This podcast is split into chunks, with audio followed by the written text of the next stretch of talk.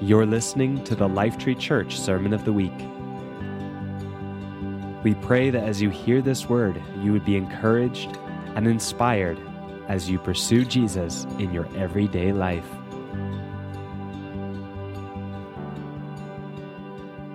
The Lord is my shepherd.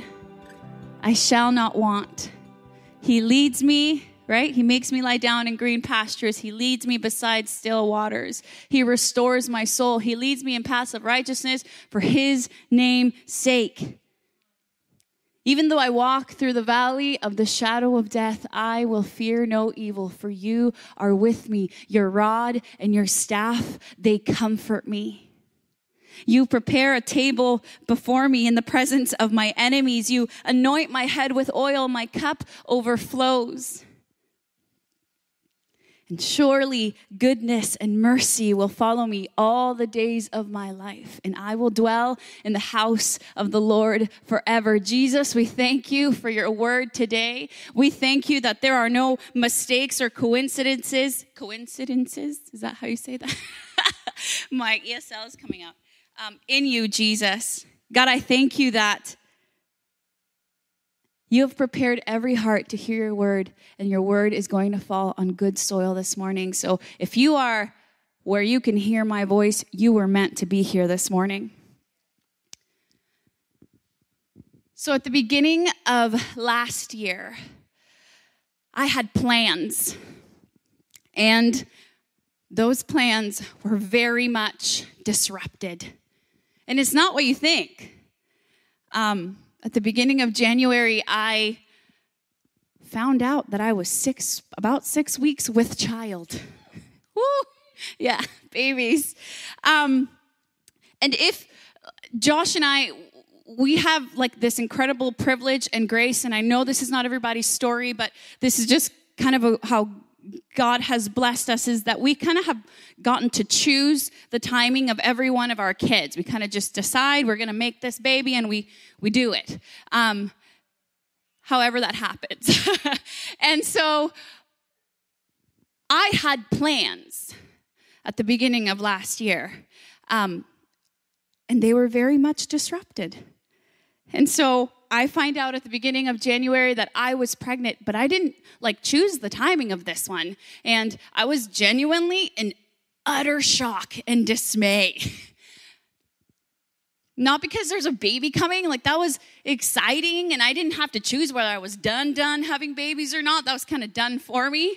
But I was like deer in the headlights, like, how is my plan gonna work with all of this? And how are all of the things and projects that I want to do going to happen? Because if you've known me or been around me, you know like pregnancy is hard on my body. It takes absolutely every ounce of my like physical, emotional, and mental energy to grow a baby. And so my plans were kind of not working out for me. And I think Josh and I probably thought we had a lot more control over our lives than we actually did. And so for about two weeks, I kind of walked around with deer in the headlights, moping my plans. So I walked around, kind of not really sure what to do, in utter shock. And until one day, if you know our families, we kind of share this big house. It's kind of like a duplex style thing. And we share a laundry room with the Edwardsons. And so I was in the laundry room. I don't know what I was doing. It was just all a fog. And Charlotte comes out of our door. And I don't think I'd even talked to her that morning. I don't know. I probably hadn't seen her for a couple days. She comes out and she just grabs me by the shoulders. She looks me in the face and she goes, Okay, you're done. It's time and I lost it. And I just started crying and I surrendered.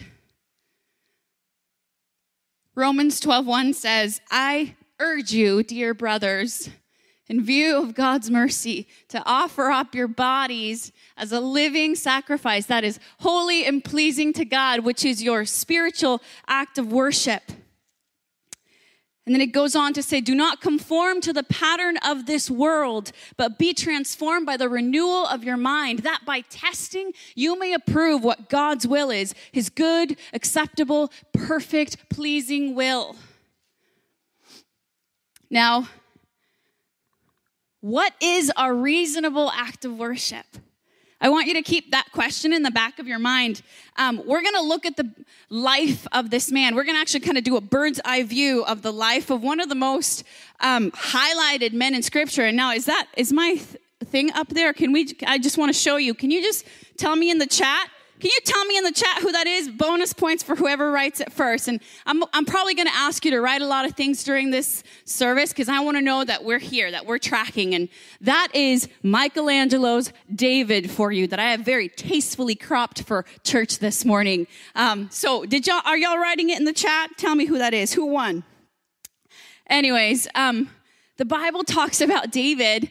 Uh, actually, there's over 141 chapters about David in the Bible. I think there's something here that God didn't want us to miss. Uh, he was kind of like this big figure in, in history, really. Um, there's another beautiful picture I was going to show you guys. There you go. That's by Rembrandt. You didn't know you were going to learn about art today at church, did you? I just love that one. That's that's a depiction of David playing the harp for Saul. I don't think he really looked like that though. I think Michelangelo was onto something. Um, so there's over 40, 141 chapters in the Bible about David.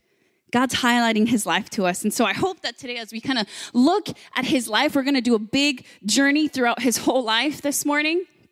That you would catch some of those habits that kind of he developed, um, some of the choices that he made, and I know that they're going to prove helpful to us in our journey to deepen our relationship with Jesus. And today, if you're just checking out church, if you're wondering about Christianity, I know that you're going to find something that you'll you're going to be able to connect with, at least in the life of David, because he did a lot of stuff and experienced a lot of things. Um, so the story opens up with the prophet of God, Samuel, coming to anoint a new king. He's coming to the house of Jesse because he's got a lot of sons, and he's coming to his house, and he's coming in secret. And the reason he's doing that is because Saul is still Saul is still on the throne, like he's still king over Israel. Uh, but the Bible says, you know, Saul didn't obey God's commands. He was kind of about his own glory. Um, and it even says that God's spirit had departed from him. So the prophet comes to Jesse's house, and a lot of us probably know this story. He calls out all of Jesse's sons. Jesse brings them out. The oldest comes out. He's gorgeous. He's it says that he's tall. He looks like a king. He's handsome. And like I'm sure Saul's like getting his horn ready. It's full of oil and he's about to pour it on and the Lord's like, "Stop." You're looking at the outward appearance. I'm looking for heart. And so basically, this process happens through all of the sons in the house. And God doesn't tell Samuel that it's any of them. And Samuel kind of turns to Jesse probably and is like, Is this all your sons? And he's like, oh, Wait, we got one out back. And so they're like, Oh, yeah, we have the youngest one. He's out back with the sheep. Um, so he's like, Call him in. So David comes in. I'm sure he like came running in. He was the youngest, so he was the smallest. And the Lord says, This is my man. And so the prophet pours a horn of oil over David because that's kind of what, what they would do to symbolize that you were being anointed to be king over the people of Israel. And the Bible says that the Spirit of the Lord rushed upon David in that moment. Um, now, he didn't become king right then and there. He continued working for his dad. He was 15 years old. And in fact, it would be another 15 years till he would be on that throne. He was in the waiting, but I want us to look at kind of some things that David did throughout his life. David made time for God in the waiting. Um, he was learning God's ways. He was learning to trust Him. He was getting good at shepherding on like expert levels. It says that he would um, literally with like a like a like a what is that slingshot kill bears. He actually specifically says that he ran after a lion, took the lamb out of its mouth, and saved it. So I don't think David was like this puny little guy. I think he was like getting buff out in the fields. Um, and somewhere in those fields, he wrote things like, Lord, when I look at the heavens, like how majestic is your name in all the earth, like the moon and the stars, you ordered them. What is man that you are mindful of him? Like these are the kind of things David's doing because the Spirit of the Lord was upon him and he chose to kind of use that time to make time to learn. Um, he learned all these things in secret, right? With the smelly sheep. And now you're probably thinking, yeah, Kelly, but David didn't have a phone. So he just like stood out, you know, like looking at the stars, thinking about God with the sheep. But David spent a lot of time in the lonely wilderness. And if there's anything that I know and I've heard a lot and I've experienced is in this season that's plaguing people is loneliness. David knew about God, but I believe that it was in these lonely, kind of out there in the night. Shepherds would stay the night sometimes during lambing season outside and sleep outside, that he learned to trust in the Lord, that he learned to confide in him, to just tell him all his stuff, right? He'd pray things like, May the words of my mouth and the meditation of my heart, like the things that nobody knows, can you make that pleasing to you, Jesus? David hadn't even been called to, to the king's service, to Saul's service, kind of like we saw in that painting of, by Rembrandt. Saul was looking for someone to come play the harp for him because he had this like bothering spirit. And so he was he was like trying to figure out what to do. So they're like, hey, we know of this guy. And, and I'll, tell you exactly what they said because it's pretty amazing because he had still been working as a shepherd. And this is what people knew about David. It says people knew that there was a man of valor, a man of war. He was prudent in speech. And he wrote this in Psalm 19. And like most most theologians, theologians think that he wrote this while he was a shepherd. Still, it says, The law of the Lord is perfect, reviving the soul. The testimony of the Lord is sure, making wise the simple. Another thing people that they said to Saul, hey, we know of this guy was he was a man of good presence. He knew who he belonged to and whose he was. He probably grew up knowing that his great granddaddy was Boaz. And if you've been in church for a while, you know that Boaz was just like an awesome guy. Just a little throw throwaway comment there that you can read about later. Anyways, and most of all, people, what people knew about David was that the Lord was with him. So he wasn't worried about his reputation, got to care that for him.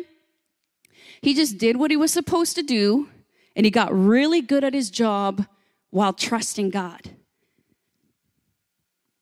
David was also really good, and he was about God's glory. He was really good at it. So he grows up, and then we come to the story of David and Goliath, right? David had still been kind of shepherding for his dad a little bit, but he was also working for Saul playing the harp. And he's running a, uh, an errand for his dad one day, right? We all kind of know this story. He goes to the front lines and he's like, hey guys, uh, has anyone seen this guy that's coming out against like the people of God? And one interesting thing to note there was his older brother comes out to him. His name was Eliab. I don't know how to say that in English. Um, and his older brother comes and he says to David, What are you saying? And, anyways, who'd you leave the sheep without in the wilderness? Like, basically, he's saying, What are you doing here? You don't belong here. And then the next thing he says is, I know there's evil in your heart, David. You just came here to see the battle, like to see us win. You just came here to make fun of us. And you know what I love about David and what he did? He just turned around and asked somebody else, So, what's the reward for the man who kills this guy? And then the people answered him. He didn't even, it didn't even faze him because he was sure and he knew whose he belonged to. David was about God's glory because this is what he says when he's about to take down Goliath. He says, This day the Lord will deliver you into my hand, that all the earth may know that there's a God in Israel, and that all this assembly will know that the Lord saves. Not with sword and spear, for the battle is the Lord's, and he will give you into our hand. David was about giving glory to God. So he keeps serving this king who's like crazy, and now he's crazy jealous of him because people are singing songs about David and his amazing like feats um, he plots to kill him. There's a story there that says like David's playing the harp for him one night, and Saul's like, "I'm gonna spear him to the wall." So he grabs his spear, throws it at him, and David's like, "Ugh!" He like gets out of the way twice. It says he was just crazy. It gets so bad that later in life, uh, Saul's son Jonathan, um, it, they've become best friends with David. He's like, David, you got to get out. My dad's going to kill you. He's plotting to kill you. So David runs for his life. And then we come to another point that David was about. David trusted in the Lord. So he spent a lot of time as a young man running for his life, literally, in the wilderness, in the caves, in the mountains, all very, very lonely places.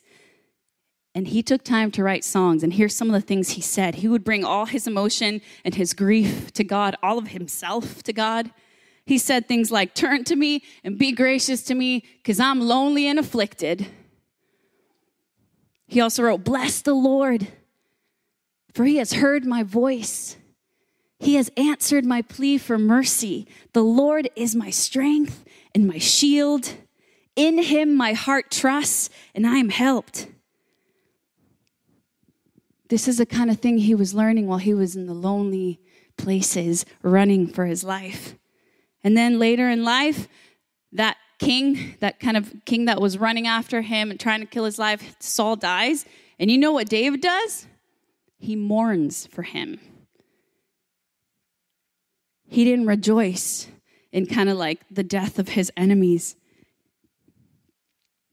And then David turns 30, he becomes king. And as a king, he experienced so much grief and remorse and sorrow. He was supposed to be on top.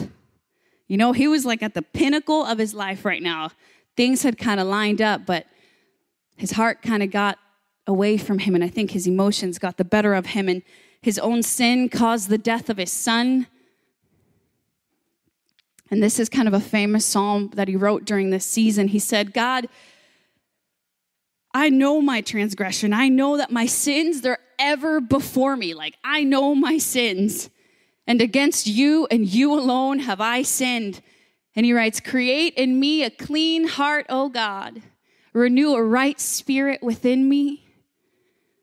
Don't take your spirit from me, because he knew what that looked like, because God's spirit had been taken from Saul. Then David is kind of in his 60s. He did a lot of stuff. You can read about it in Samuel, 1st and 2nd Samuel.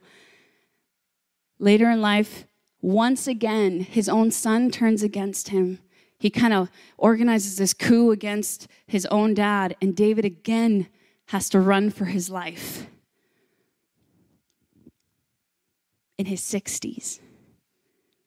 David's life probably didn't turn out like what he thought it was going to look like the day he was anointed when he was 15 years old. It took 15 years for, for, you know, for him to be on the throne from that day. He wasn't perfect. He didn't live a sinless life. We all know that. Him and Bathsheba, he committed murder. He did a lot of things. He royally messed up. He experienced very high highs and very low lows. He had great victories and huge failures. Yet he was a man that God Himself called a man after my heart, and He does my will. And here's some things kind of that David did, right? Throughout every circumstance of his life. When he was afraid, he trusted God. When David was at the end of himself, he turned to God. When he sinned, he was like deeply repentant and sorrowful and mournful, and he kind of would throw himself at the mercies of God. He didn't rejoice in the death or failure of his enemies because I think he understood that God was completely in control. When he felt alone, he confessed it. He was a lifelong seeker of the Lord and a finder of Him, too. See, I think the reward of being a people after God's heart isn't that my life is going to turn out perfect or be just just so and ordered. Um, I'm going to get everything I want if my heart is after God. The reward is being able to turn to an unmoving, unshakable, like never failing God the reward is a life of on the inside, deep inside of our heart, being unafraid to live our life because we know that He's totally in control, that we don't conform to the rest of this world, that we know that God's plans for us are ultimately good. If we've surrendered our lives to Him, the reward is to be able to walk with Him in communion with God. You know that boy that interrupted my plans at the beginning of last year? It took my husband and I a little over a month to name him after he was born, and we wrestled with it. We like tried on these names that we thought fit, um, you know, but none of them stuck because it was always David. He was always the beloved. Remember when David was anointed king? He wasn't even in the room when Saul came to look for the boy. Nobody expected him to be the one, not even Samuel the prophet. He was young, he was smelly, he was out in the sheep fields. There was even somebody else at the job that he was being appointed to do. But God had other plans.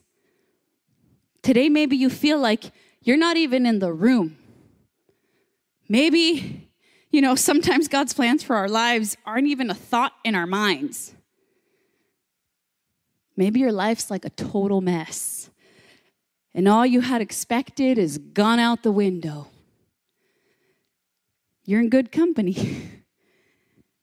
a few days ago, my husband and I were laying in bed and we were talking about how we view our kids and kind of like how we view them each differently. And I said, you know, when I think about our girls, we have three daughters, and I'm like, I just like, I start putting on Wonder Woman outfit and armor because I'm like, I'm gonna go to war for them. I'm gonna go to battle with them. Um, we're gonna conquer this thing called life and we're gonna win it. And that's just kind of what comes onto my heart when I think of my girls. But then I was like, but then when I look at David, I am like utterly broken and unraveled in every possible good way imaginable. And you see, I remembered that for about a whole year before um, David came, I had been asking God to help me be more empathetic and to help me be kind and more patient, to help me be more gentle. Well, this little warrior baby is helping me do that right now. You see, God had been on the move and He is on the move. And God is on the move in your life if you're willing to surrender to Him. The Bible says that obedience is better than sacrifice. And I was thinking and thinking about that. And I, and I know that obedience can seem very costly sometimes. It can seem like the hardest thing to do. But Jesus says, if you love me, obey my commands. What we sometimes don't understand and we can't see and we can't comprehend is God's plans for us are way better, way higher than anything we could possibly like imagine for ourselves. You know, I like the Bible the Bible says that in his presence are pleasures forevermore. Like I can attest that like one minute of me being in God's presence is better than me walking around for like a whole day thinking, I got this. I know, I know that my life is under my control. One minute in his presence is way better than that. I'll tell you, while this baby is under our care, God is using him to work out more grace and joy and love and kindness and holiness in our lives until he kind of goes and does his own thing and fulfills the purposes of God for his life. But what is my reasonable act of worship right now? But to surrender to the will of the Lord. Your true, some versions say your true and proper worship, your best sacrifice of praise is to surrender to your Creator. I've loved the progression of the last couple of Sundays. I don't know if you watched Stacy. Maybe you could just go back a few Sundays now. I watched Stacy's message and I felt like he was just reminding us to kind of take inventory of our lives and say, God, how can I order my life in a way that um, is pleasing to you, that's surrendered to Jesus, that will um, accomplish your kingdom? And then Caleb last Sunday, he encouraged us to bring all of ourselves to the Lord, to like the good, the bad, and the ugly, to confess it all, pray it all out to Him in worship. And today, my heart, my desire is that we would be a people after God's own heart, that we would do His will, because this, this, all of it, all of our lives laid down to the Lord is our best and most spiritual act of worship. Jesus says, Are you weary? Come to me. Are you burdened? Come to me, and I will give you rest. He says, Take my yoke upon you and learn from me. I am gentle and humble in heart, and I will find rest for your souls. My yoke is easy and my burden is light. See, the good news of Jesus is that you can come to him with all of your stuff. You can come to him with all of your junk. You bring your disappointment. You bring your lost plans. Bring your grief. Bring your calloused heart. Today, if you don't know Jesus, I want you to tell somebody. I want you to write something in the chat, send us a message, write an email, do something, and somebody will come and like email you or call you. We will connect with you.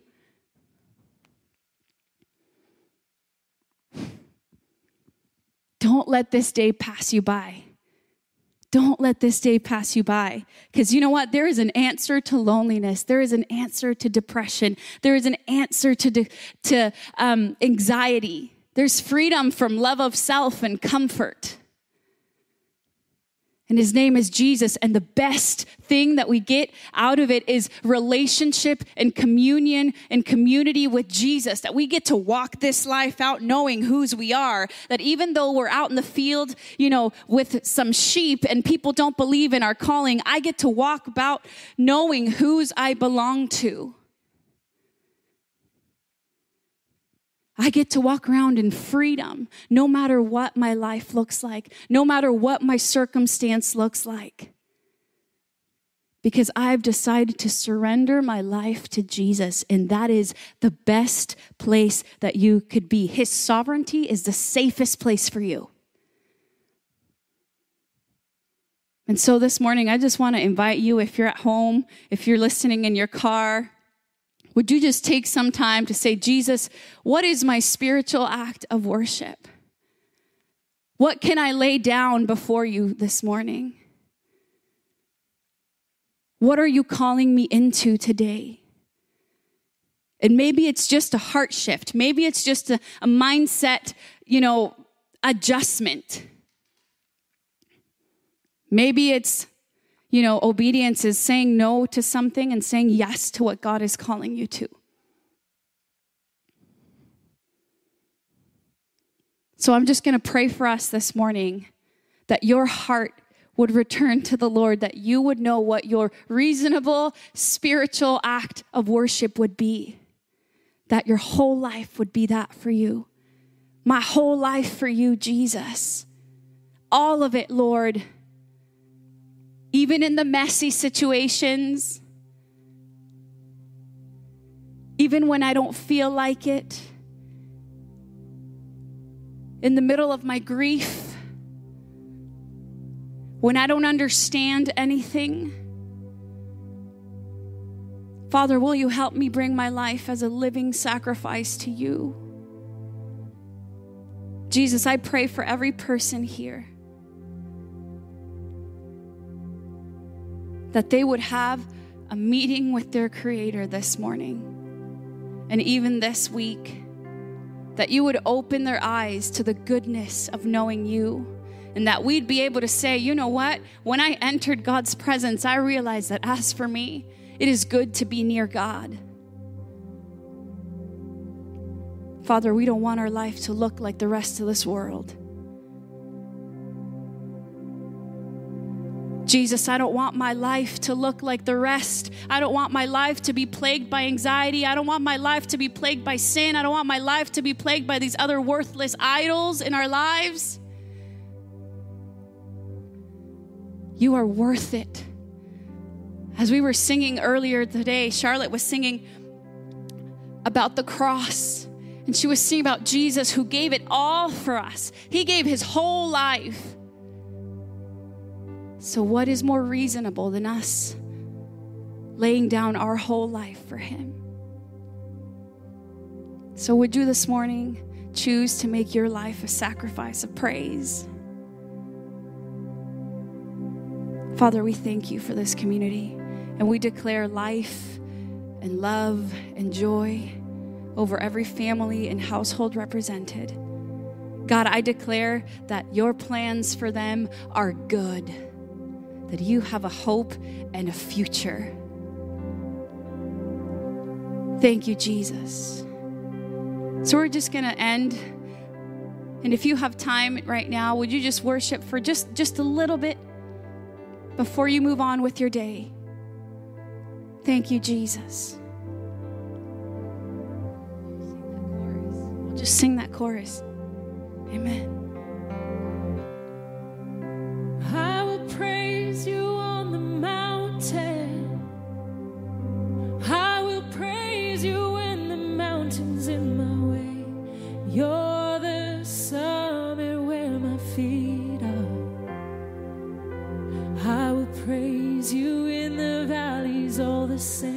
Same. You're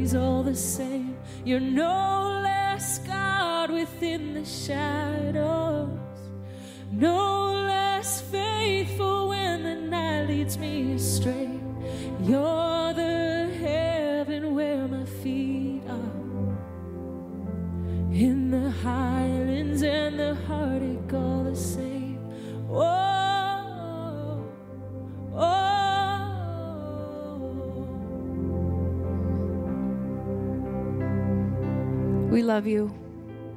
Have a good week. And please reach out. Amen. Thank you for listening to the Lifetree Church Sermon of the Week. At Lifetree, we are a family all about declaring and displaying Jesus to transform lives and benefit our city. If you'd like to find out more about Lifetree, you can find us online at lifetree.ca.